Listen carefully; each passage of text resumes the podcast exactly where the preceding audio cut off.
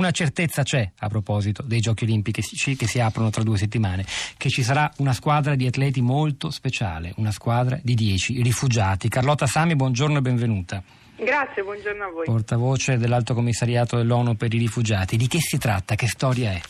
È la prima volta da quando eh, esistono le Olimpiadi che eh, viene costituita dal Comitato Olimpico eh, dopo aver fatto selezioni che sono identiche a quelle superate da tutti gli altri atleti, una eh, squadra di rifugiati, cioè persone che sono rifugiati in altri paesi, non possono gareggiare sotto la eh, bandiere con l'inno del proprio paese di, di, origine perché hanno dovuto fuggire, prevalentemente a causa eh, di guerre, persecuzioni e violenze. Abbiamo 10 eh, atleti in diverse discipline, dall'atletica leggera al judo eh, al nuoto. Eh, si sono allenati, hanno passato tutti i minimi, sono a Rio e tutti insieme eh, porteranno avanti questa idea diciamo, eh, dell'unione veramente fra i popoli in un mondo che però è sempre più diviso, in cui è sempre più difficile fare pace. In questo caso l'utopia delle Olimpiadi si concretizza attraverso questa squadra. Da che paesi arrivano?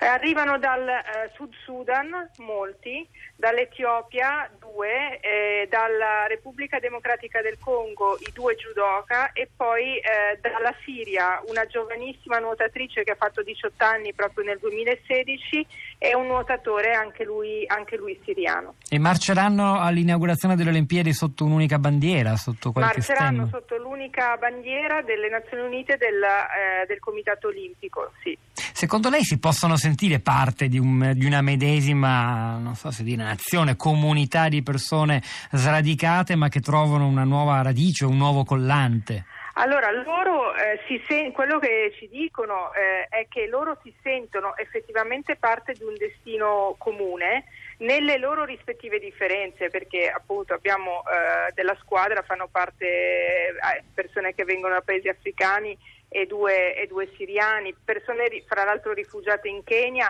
alcuni rifugiati in Brasile, alcuni in Lussemburgo, alcuni in Belgio e in Germania, per cui comunque sono anche diciamo, cresciuti e si sono integrati in paesi completamente diversi fra loro. Si sentono accomunati da questo destino tragico eh, però si sentono anche molto accomunati a tutti gli altri eh, atleti, nel senso che eh, Yusra ad esempio ci diceva ma per me io quando poi mi, mi, tuffo nella vasca non sento più nessuna differenza fra la mia cuffia e la cuffia della mia, eh, della mia avversaria, quindi è veramente il tratto comune in questo momento per loro è quello dello sport.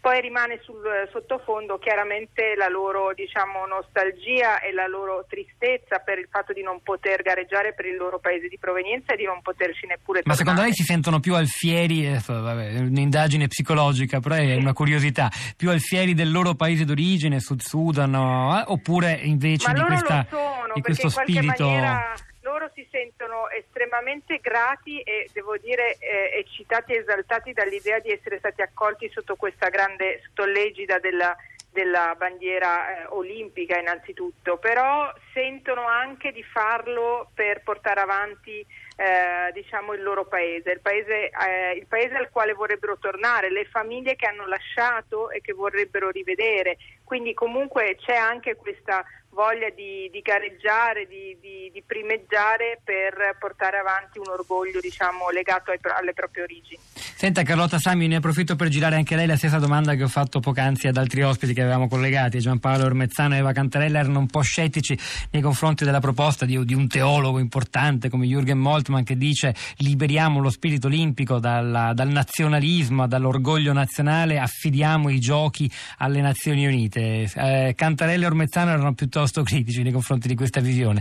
Lei che ne pensa? Le piacerebbe? Ma eh, eh, intanto questa squadra domanda retorica fatta gare... lei sì, in, questa, eh. in, questa, squadra gareggia effettivamente sotto le bandiere di, una, di un'unica nazione di un'unica nazione ideale in questo momento quello che sarebbe importante sarebbe portare avanti una bandiera diciamo, dell'umanità, degli esseri umani che non si riconoscono più gli uni negli altri, perché con il livello di violenza che c'è in giro per il mondo sembra che ogni essere umano veda nell'altro solamente un nemico, al di là delle nazioni proprio. Forse non c'è neanche più tanto la questione della nazione, è la questione del vedere in un altro un nemico, questo è il dramma. Per cui se le, le Olimpiadi riescono effettivamente per una fase a far fare un balzo in avanti anche solo ideale e emozionale, questo è una, un aspetto positivo, però è vero che ci sarebbe bisogno di, una, di un riscatto, di un'idea diciamo, di unione fra, fra i popoli che in questo momento assolutamente è lontanissima.